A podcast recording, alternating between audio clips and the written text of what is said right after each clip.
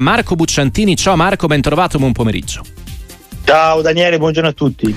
Anche ad Andrea da Torino che è in diretta con noi. Ciao Andrea, ben trovato. Buongiorno, anzi buon pomeriggio a tutti. Ciao. Eh, vole, volevo parlare solo, mm, eliminiamo il VAR perché veramente mi sa che questa settimana di VAR abbiamo parlato forse un po' sì. fin troppo sì. e abbiamo Vai pure i capelli.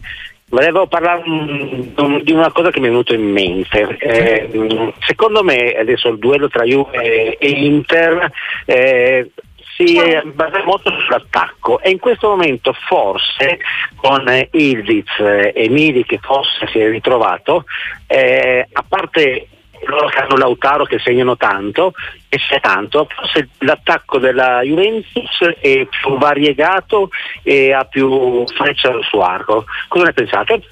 Ciao Andrea, grazie. Marco? È, è, è migliore nelle riserve, senza dubbio. Vario non lo so perché poi per varietà eh, è più vario perché le caratteristiche di Chiesa e il Diz per esempio sono caratteristiche diverse da tutti eh, forse Sanchez poteva dare un po' di varietà, ma di tutti questi attaccanti è l'ultimo nelle gerarchie, no? eh, è più profondo. La Juventus in questo momento ha una coppia titolare che diciamo potenzialmente potrebbe essere tra Chiesa e Vlaovic, una di riserva che potrebbe essere fra Milik e Ildiz che sono molto vicini, molto intercambiabili, molto che puoi girare serenamente al sessantesimo e poi eh, tornare quando hai più partite ravvicinate.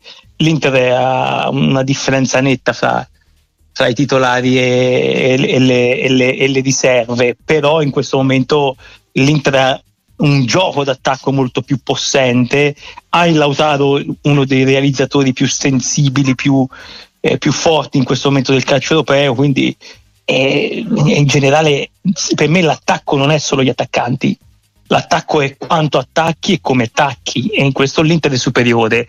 Se parlo invece di omogeneità di reparto, di profondità di reparto, la Juve è migliore, però poi se i titolari dell'Inter stanno bene, l'attacco dell'Inter non è secondo a nessuno, forse solo a quello del Napoli, ma quello del Napoli ormai gioca insieme troppo poco. A Pozzuoli andiamo da Aurelio. Ciao, buon pomeriggio. Buon pomeriggio, è un vero piacere parlare con voi, soprattutto dopo la vittoria del Napoli. Eh, grazie.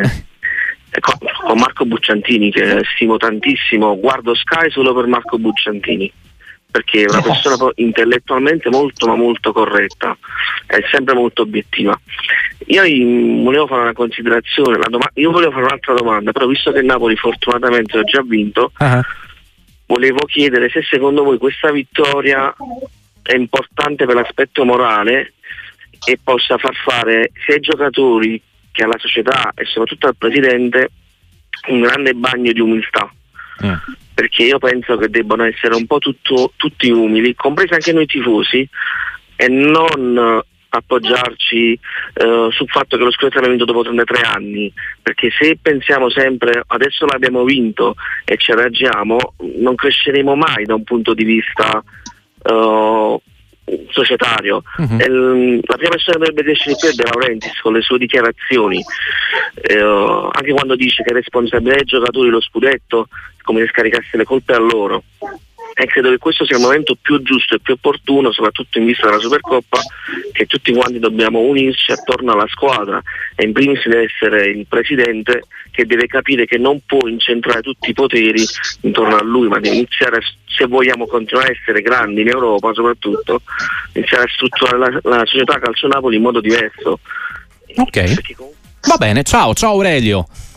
Sul suo omonimo. No, però il, sulla struttura società, eh. sì, è chiaro, bisogna, cioè, anche se è una società, tra virgolette, patriarcale, bisogna poi strutturarla bene. Cioè, il Napoli ha sempre avuto una eh, filiera limpida, rapida, scarna, ma essenziale, cioè tutto quello che doveva essere di società. E c'è stato un avvicendamento anche lì, bisogna aspettare che i nuovi dirigenti acquisino personalità, fiducia, autonomia nel rapporto col presidente da poter dialogare e non solo es- eseguire. Io penso che oggi a Napoli al 96esimo, come hai detto te prima, l'ultimo tuffo, eh, o se non era l'ultimo, era il penultimo, nel senso, cioè, sì, sì. veramente poco da giocare, eh, ha preso una vittoria fondamentale.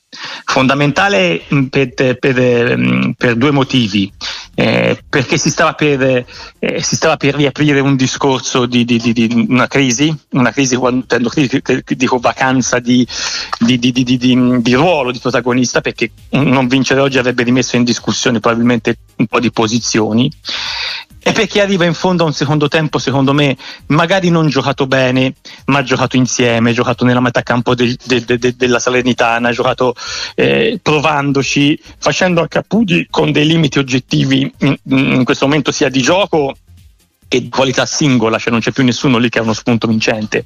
Eh, il pareggio arriva su una, un, un, anticipo di, di Simeone su, su, su Fazio, eh, il gol arriva alla fine nella, nella pressione finale, eh, nel mezzo c'era una squadra in attacco ma che non tirava, però attaccava, poi alla fine anche tirato.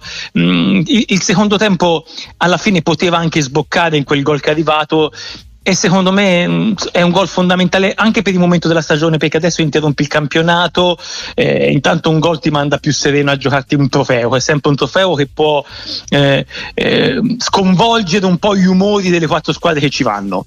Ecco non, un trofeo così eh, con una grande favorita che è l'Inter con le altre tre che sembrano molto distanti all'Inter in campionato hanno circa 20 punti dall'Inter tutte e tre eh, un po' più, quella più vicina di tu è la Fiorentina la meno attesa di queste tre eh, però essendo un, un misorneo di due partite andata eh, semifinale e finale può cambiare molto gli umori di queste squadre. Il Napoli ci arriva intanto un po' più serena e soprattutto perché in questa pausa di campionato non vincere significava lasciare la classifica sotto i 30 punti fino praticamente a febbraio, cioè, intanto quell'altro giocano e anche dove da lontano sai che è una partita meno, però guarda la classifica e vede magari sei undicesimo, dodicesimo, no, è una vittoria importante per tanti aspetti.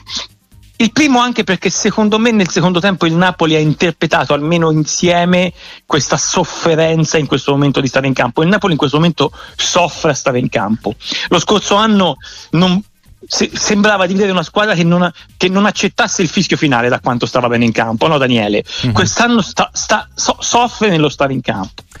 Prima del break, Marco, due messaggi. Uno riguarda Napoli Salernitana sponda granata e ti chiede questo amico: è stata una scelta giusta sostituire Sousa con Inzaghi? Sì, cioè, nel senso la squadra mm. a un certo punto. Eh, non so se è stata giusta, nel senso che a un certo punto mi sembra anche lo stesso Sosa un po' un po' tirato fuori, aveva, condann- aveva, tutto sommato condannato la campagna acquisti, no? cioè, eh, l'aveva un po', un, po', un, po', mortificata con le parole, magari eh, di più la Salentana non poteva fare, eh, n- n- non sembrava convinto delle possibilità. Io mi sembra che la sostituzione arrivi dopo quella partita di Monza dove davvero non hai l'impressione che ci sia una squadra. Il primo tempo Monza Salernitana è, è, è un primo tempo in cui chiama per forza delle. Io non sono mai per i licenziamenti, poi Sosa è una persona che mi piace tanto ed è un tecnico che mi ha anche esaltato. Non è più stato poi così così geniale, così efficace come in, quelle, in, quell'autunno a Firenze, quando portò la Fiorentina al primo posto, ricordiamoci, era al primo mm. posto, negli anni in cui vinceva la Juve, in cui la Roma e il Napoli facevano 80 punti e per un attimo ci fu la Fiorentina al primo, per un attimo, per quasi un girone ci fu la Fiorentina nei pressi del primo posto e alcune domeniche anche prima, ma non è più stato a quei livelli. Ma detto questo, la persona mi piace, spiega, è pagata, è gentile, mi sembra molto, molto anche intelligente. Eh, però la, la, squadra, la, squadra, che giocò a Monza non era, non era squadra e sembrò insomma il, di dover intervenire perché in quel ruolo lì tu puoi essere anche deluso dalla campagna acquisti, puoi essere anche deluso da, dalla squadra che hai, ma devi almeno crederci. Ecco, tutto si può dire di Inzaghi che non ci crede, Inzaghi è un assatanato, è uno che, che, che, spinge, che spinge, molto lì, no? la Sanitana c'è dentro le partite, però è una squadra che lo scorso anno aveva un giocatore straordinario che era Dia, quest'anno sostanzialmente non ce l'ha avuto, eh, si aggrappa alla classe di Candreva che fa gol bellissimi, che ha classe, però è una squadra che non ha...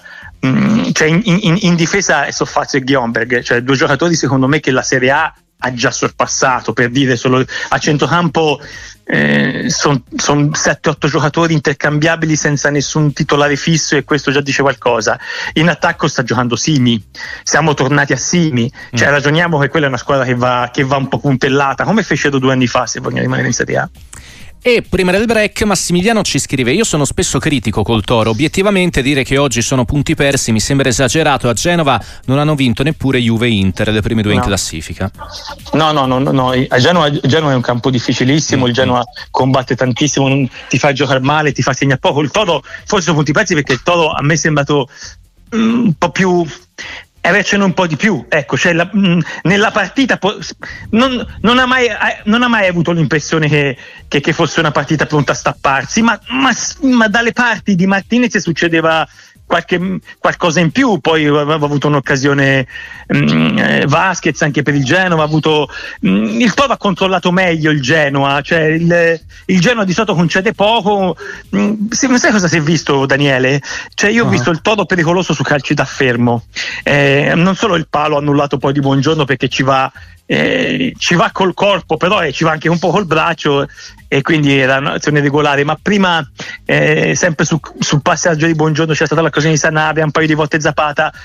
E il Genoa ha perso, ha perso un dominatore nella di rigore. Si è visto subito, eh. il Genoa se perdeva la partita oggi la, la, la, perdeva così, la perdeva perché una palla nel mezzo e non c'era Dragusin. Che, che, si è visto subito a occhio cosa hai tolto da quella ah. squadra. Mm. Ripartiamo da Roma con Francesco. Ciao Francesco, buon pomeriggio. Buon pomeriggio. Allora, due considerazioni brevissime e poi un invito al signor Bucciantini eh, che, che stimo tanto. Allora, il primo è un commento che desidererei avere eh, sulla dichiarazione che è stata fatta ieri dal capo degli arbitri, sì. eh, ieri o l'altro, ieri, ieri, eh, sì, sì. per giustificare l'errore eh, nella partita eh, Inter-Verona. Inter okay. Eh, perché c'è un, un tema, secondo me, che quando la partita sta 1 a 1 e siamo al 92esimo, 93esimo e, e, ed è difficile da sbloccare, un mm. errore che ti fa andare in vantaggio è un errore grave, quindi io sono assolutamente d'accordo col Verona. E può darsi che la partita, il, il Verona sta nel fortino, finisce in quel modo e, e quindi eh, ha voglia di dire poi però gli è stato dato il rigore eccetera, quindi nessuno ce l'ha col Verona. No, quello è un errore grave perché il VAR deve segnalare e il gol va annullato. Poi vediamo se in un minuto e mezzo l'Inter riesce ad andare in vantaggio. La prima. La seconda, mi piacerebbe che con l'eleganza, eh, la classe, lo stile espositivo eh, il signor Bucciantini eh, pregasse il nostro selezionatore della nazionale e eh, calpeggiasse la uh-huh. candidatura di Calafiori nel okay. ruolo di regista perché di eh, Giorginio oggettivamente non se ne può più. Grazie, vi ascolto per radio. Ciao, ne ha parlato anche quest'oggi Motta in conferenza stampa, Erika da Fiori regista aggiunto, poi magari lo ascoltiamo nello speciale Serie A. Marco su questi due spunti. No, no, ma Calafiori in nazionale secondo me ce lo vedremo. Magari non, non so, non credo regista perché poi eh. il, il, regista nel, nel, calcio di Spalletti, voi andate a ritroso, le più belle avventure di Spalletti, Broso, l'ultima è stato Lobotka, eh, prima Brozovic, Pizarro, cioè, andate a ricordare quale tipo di, di giocatore era, quanti palloni palleggiava continuamente la partita, era una specie di... di, di... Avete presente la, la, la, eh, quando giochi a a quel gioco a biliardo che si vede su, su Eurosport, lo snooker. Lo, lo, snooker, lo snooker sì. che c'è sempre le palline d'appoggio, no? Sì, sì. Quando, non, quando, non, hai la, la, la, la, buca, quando non puoi mettere in buca quella che devi mettere, torni sulle palline quelle in cui ti appoggi. Giocando quella in buca, poi puoi eh, governando la tua andare a colpire l'altro. Ecco, il regista, cioè, a volte il regista, il regista, è quello lì, è quello dove metti continuamente la palla, lo fai palleggiare in continuazione, corto, cortissimo, stretto, difficile, eh, lungo, eh, saporito ma a, a volte, ma anche di semplicemente per, per, per tenere palla. Ecco, io non so se possa diventare quel tipo di regista Calafiori. Io so che Calafiori sta giocando un campionato veramente bello, veramente bello perché, perché in campo vedi un, un, un difensore mh, mm, dominante, un difensore che, che, che, che mh, mm, pulito, un difensore che alza la testa, che vede il gioco, che infatti Motta ha parlato di regista aggiunto, cioè un giocatore che, che sale dalla difesa e fa l'uomo in più che non è la stessa cosa ne fare il regista in un 4-3-3, cioè il perno basso del 4-3-3. Però sì, eh, se vuole l'ascoltatore, io, io davvero eh, mi, la sposo la causa, la, la, la, ma, ma, in pieno di, di calafiori in nazionale. Per me ci va, è, è davvero uno, un giocatore che merita la convocazione e, e Spalletti non si sottrae al merito, non, non, non, c'è dubbio che il merito sia governi, sia la stella polare di un selezionatore e, e, e di questo non, non, ho dubbi che lo sia. Sul, la, la, la prima domanda era sul... Su, sulle parole di Rocchi eh, eh, di no, ieri allora, no? sul, però, sul sì. gol mh, mm, che è stato convalidato all'Inter e sulla pesantezza di, quel, di quell'errore arbitrale certificato anche ieri dalla stessa AIA. No. Mm. Sì, sì, sì, poi l'AIA, l'AIA, l'ascoltatore faceva riferimento un po' alla, alla, alle parole un po' sì, esatto, reattive un po', dell'AIA sì, sul, sul, Verona, cioè sì, dire, anche loro hanno sbagliato. Eh, tra l'altro eh, l'amico diceva, mm. no, dice, dice, quello è un errore grave, pesante, no, non, lo ha, non, lo ha, nascosto Rocchi, ecco questo. No, ma mm. è, è, è, nella casistica, ho visto, sono una decina di casi in cui Otto, il VAR ha sbagliato, otto, cioè, cioè, ci sono gli ultimi due dell'ultima domenica, cioè sia le, le, il gol dato all'Inter e quello annullato al Sassuolo con la Fiorentina. E annullato, sì. al Sassuolo. Quindi eh, tra l'altro due errori opposti, no? una è un'astensione del VAR e una è un eccesso sì, di VAR. Intervento no? a gamba tesa sì. del VAR, sì. Eh. sì. Quindi, quindi il, eh, anche questo ci deve far capire come, come non sia non sia semplicemente un fatto di protocollo, sia semplicemente spesso e per me insuperabilmente un errore umano che resterà sempre. E il VAR ha sbagliato otto volte. Mm, probabilmente se, se, se, la mettiamo in, in, in paragone con quanti con quante decisioni ha cambiato in senso giusto è 1 a 10, no? 10, 10 giuste, una, ma forse 1 a 20, 20 giuste e una sbagliata. Vado a caso, ma sicuramente sa, sanno probabilmente di più che meno. Sbaglierò per difetto e non per eccesso. E poi, e poi sbaglierà sempre perché un uomo che deve decidere può sbagliare e può rendersene conto dopo 12 ore o può rendersene conto parlando poi col capo degli arbitri dopo, dopo, dopo qualche minuto o, o rivedendola anche lui magari con più calma. Dopo si, l'errore, essendo un uomo davanti al VAR, non, pu- no, non, puoi togliere l'errore dal calcio. Il VAR è servito semplicemente a diminuirlo e ogni tanto gli arbitri rivendicano anche un po' di, di, di, di questa narrazione che, che, è tutta spostata sull'errore. No? E, e, io sono d'accordo con gli arbitri, io sto dalla parte degli arbitri in questa, in questa lotta. Cioè, noi vediamo squadre che che fanno il primo tiro in porta all'85esimo e poi dopo per mezz'ora si parla di, di, di un rigore giusto tra l'altro. Mm, definito moderno no? dalla Roma. Moderno. Ma che moderno? Ma cos'è, un, ma cos'è un, un, un, rigore moderno? Quello è un rigore punto e basta è un fallo. E non è vero che, fa, è, è, che è fallo solo in aria. Se l'arbitro lo vede è fallo anche a centrocampo è fallo anche quando giochi sotto casa con i tuoi amici. Cioè il difensore in ritardo che tira una pedata sul piede dell'attaccante in anticipo è fallo. Solo che il VAR in aria ti può correggere, a centrocampo no, ma è sbagliato concettualmente, è stravolto, è depravato il discorso di dire è fallo solo in aria, è fallo ovunque. Se l'arbitro lo vede a centrocampo lo fischia, se lo vede in aria da rigore, se non lo vede a centrocampo il VAR non può correggere, se lo, non lo vede in aria da, da rigore. È il contrario, è fallo sempre, non è un rigore moderno, è un rigore giusto. Però vedi, abbiamo discusso di quello per, per, un giorno intero, no? Anche perché poi c'è stata un po' la tragica partita di San Siro, lì dove magari qualche errore c'è stato per davvero in Coppa Italia, ma abbiamo discusso di quello e non di calcio. Nemmeno una partita come il derby, che dovrebbe aprire anche un po', fra virgolette, dei processi calcistici. Abbiamo discusso di un arbitro, quindi sto dalla parte dell'arbitro.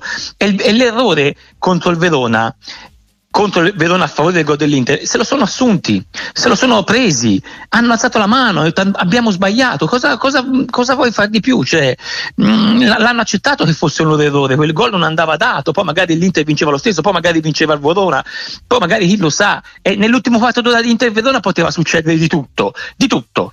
Cioè, c'è stata un'azione in cui sì, il, l'Inter, l'Inter sì, non ha segnato nemmeno 2 contro 0, cioè erano due senza portiere, non hanno sì. segnato nemmeno in quel modo e poi magari un secondo dopo subiscono magari il pareggio, poteva succedere di tutto, però la, gli arbitri hanno, hanno, ammesso un errore, cioè anche lì non, non, non, gli allenatori non gli ammettono gli errori, no? Eh, parlano di rigori moderni.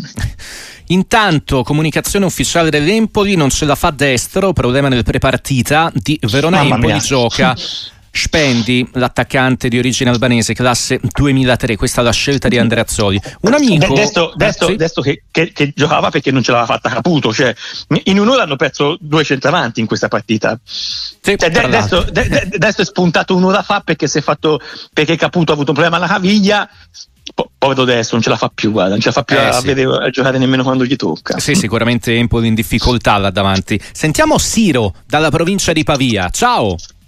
Sì, ciao, buonasera Radio Sportiva, buonasera a tutti. Eh, mi riferisco ancora uh, alla partita Inter-Verona, ma sì. non per quel gesto antisportivo uh, di Bastoni che non è stato visto da, da, dall'arbitro, dal, no, mm-hmm. questo, questo, non mi interessa. Mi riferisco, e e qui eh, chiederò, farò una domanda al dottor Bucciantini, al gesto che io reputo antisportivo al massimo uh-huh. dei giocatori dell'Inter che iniziano una danza tribale dopo che l'attaccante del Verona ha sbagliato un gol. Io lo reputo un gesto antisportivo al massimo, peggio di quello di Bastoni, e chiedo al dottor Bolciantini se questo gesto ripeto, antisportivo, poteva essere sanzionato con eh, delle ammonizioni. Grazie. Ciao, ciao Siro.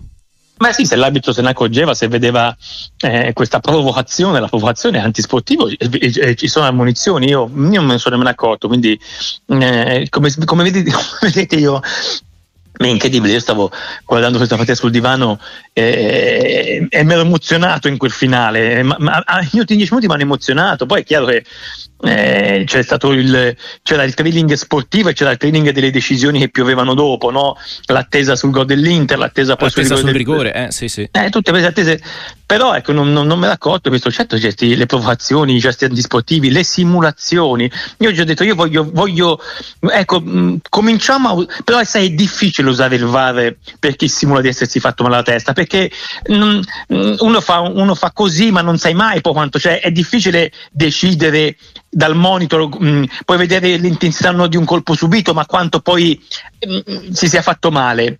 Però è palese che, che, che siccome è l'unico, è l'unico colpo che può far interrompere il gioco, quanti giocatori fingono di essersi presi una botta in testa e una botta dolorosa in testa e poi si rialzano. La testa è delicato, è delicato anche ragionarci sopra e ragionarci intorno, però io ecco, vorrei mh, mm, educare, vorrei un po' più di educazione. Che, ecco, il VAR potrebbe aiutarci a fare più educazione. Sì, le provocazioni se, se, uno sbaglia lo vai a prendere in giro, le simulazioni, i gesti antisportivi a palla lontana. Eh, in, questo, in questo estendiamolo, estendiamolo, però quanta cultura manca in campo, dico all'ascoltatore, lui ha visto un episodio, io ne vedo quanta cultura, quanta educazione, quanta sportività manca no? in tutto questo modo di vivere la partita. Noi a volte noi finiamo la partita e parliamo dell'arbitro, ma ci rendiamo conto mentre guardiamo una partita quanti tentativi dal primo al, no, al, centesimo perché si gioca 100 minuti in campo si fanno per fregare l'arbitro ma se nella vita noi in 100 minuti della nostra vita ogni settimana fossimo sottoposti a un tentativo di raggiro, di truffa, di, presa in, di, di, di, tentativo di farti sembrare scemo, di portarti all'errore, perché sono tutti tentativi di farti sbagliare. Poi magari l'arbitro sbaglia una volta e ci scarichiamo sopra noi dal centunesimo in avanti, dopo che per 100 minuti in 22 hanno provato a farlo sbagliare. Ma a volte ci rendiamo conto di cosa si è costruito dentro una partita? Ecco, mm, siamo più indietro in quello. Poi magari la razza arbitrale non è al massimo della sua storia, ma siamo molto più indietro in come viviamo una partita, in cosa pensiamo che debba fare l'arbitro, cioè farsi fregare. Noi vediamo l'arbitro, chi gioca vede l'arbitro come uno da fregare, non uno da aiutare. Allora, provocazioni, gesti antisportivi, simulazioni, tutto proteste a vanvera cioè, quanto, quanto, fiato sprecano nel protestare quando sanno di aver torto, no? Proteste infinite anche quando sai di aver torto. Fanno fallo e poi fanno finta di. No, ma io, ma che? Ma lo, lo, quando si vede chiaramente, no? È così. Vi, abbiamo preso l'abito come uno da fregare. Poi, se quella volta l'hai fregato, lo bastoni anche. Cioè, vea. Intanto ufficiale, il Fenerbahce annuncia l'acquisto di Rade Krunic che saluta saluta il Milan, poi nello speciale Serie A delle 18 ne parliamo magari con eh, cifre alla mano, grazie a Daniele Longo, Pioli di fatto Marco l'aveva accompagnato alla porta, si chiude qua l'esperienza italiana del bosniaco che mh, mm, vedremo come sarà digerita anche dagli equilibri interni del Milan. Andiamo a Reggio Calabria intanto da Giovanni, ciao, buon pomeriggio. Eh, buonasera a voi. Eh, allora, eh, due domande velocissime. Eh, sì. Praticamente, eh, come vede la Salernitana, sì. Eh, il vostro opinionista, sì. che eh, secondo me è molto sfortunata comunque, ha perso due partite nei minuti di recupero contro due squadre molto più forti, Juventus e Napoli. Uh-huh. volevo un parere, secondo me ancora si può salvare. Ok, ciao Giovanni. Perché no? Ma certo, eh, prego. Non è lontana la salvezza, si è salvata un anno in cui era molto più distante, certo si può salvare. Queste sono partite in cui non, non, non, metti in conto di fare punti, metti in conto di fare prestazioni, poi si arriva al punto tanto bene. È vero, la Sanitana ultimamente ha sfortuna, ma non solo in queste due, sono, è un periodo lungo che la Sanitana è, è, vicina nelle partite strette, qualcuno l'ha vinta, qualcuno l'ha ripresa, eh, come quella col Milan, cioè, altre volte e poi, e, poi, e, e poi, le partite vi sfuggono. Cioè, non, io penso che sia una squadra competitiva alla quale mancano delle certezze, eh, delle certezze un po' in tutti i reparti, fondamentalmente in quello d'attacco che le potrebbe permettere di vivere anche in modo mono angosciante la fase difensiva, sapere che in attacco comunque può succedere qualcosa anche a livello individuale. Le squadre che lottano per salvarsi hanno, maggior, mh, fanno più fatica a buttarsi di là per cercare guardate, guardate l'Empoli l'Empoli non ha uomini gol e, e, quanto deve giocare e quanto quindi deve concedere per cercare un gol. Mm, il Cagliari le partite l'ha vinte tutte quando alla fine ha messo palloni nel mezzo così la classifica mettendo questi palloni in mezzo nel finale delle partite con orgoglio rimontando soffrendo tanto ehm, è difficile, sono laggiù perché non, hanno, non, non, possono avere queste certezze, non possono arrivare a mercati e dire oh mi serve, compro l'attaccante da 20 gol, però ecco la Salernitana si ricorda lo scorso anno come ha navigato un po' più serena, no? avendo un attaccante che faceva la differenza, che gli faceva funzionare qualsiasi idea no, di stare in campo. Mm, secondo me anche in difesa cioè, hanno dovuto ripescare Fazio, hanno Gionberg titolari, cioè sono giocatori, l'ho detto prima, un po', un po', consumati per la Serie A. Qualcosa sicuramente manca, eh, però sicuramente non manca il senso di squadra, il senso di appartenenza, non manca l'ambiente. Eh, fra le squadre laggiù probabilmente è l'ambiente che spinge di più. Eh, basta vedere le partite a Salerno quindi per me se la gioca la Salernitana, se la può giocare, mm, però è, è, una squadra che, mm, che, prende tanti gol, prende tanti gol anche perché deve spingere tanto, deve soff- lottare tanto, deve, deve correre tanto per farne. Marco Bucciantini, grazie, appuntamento a presto su Sportivo. A voi. Ciao.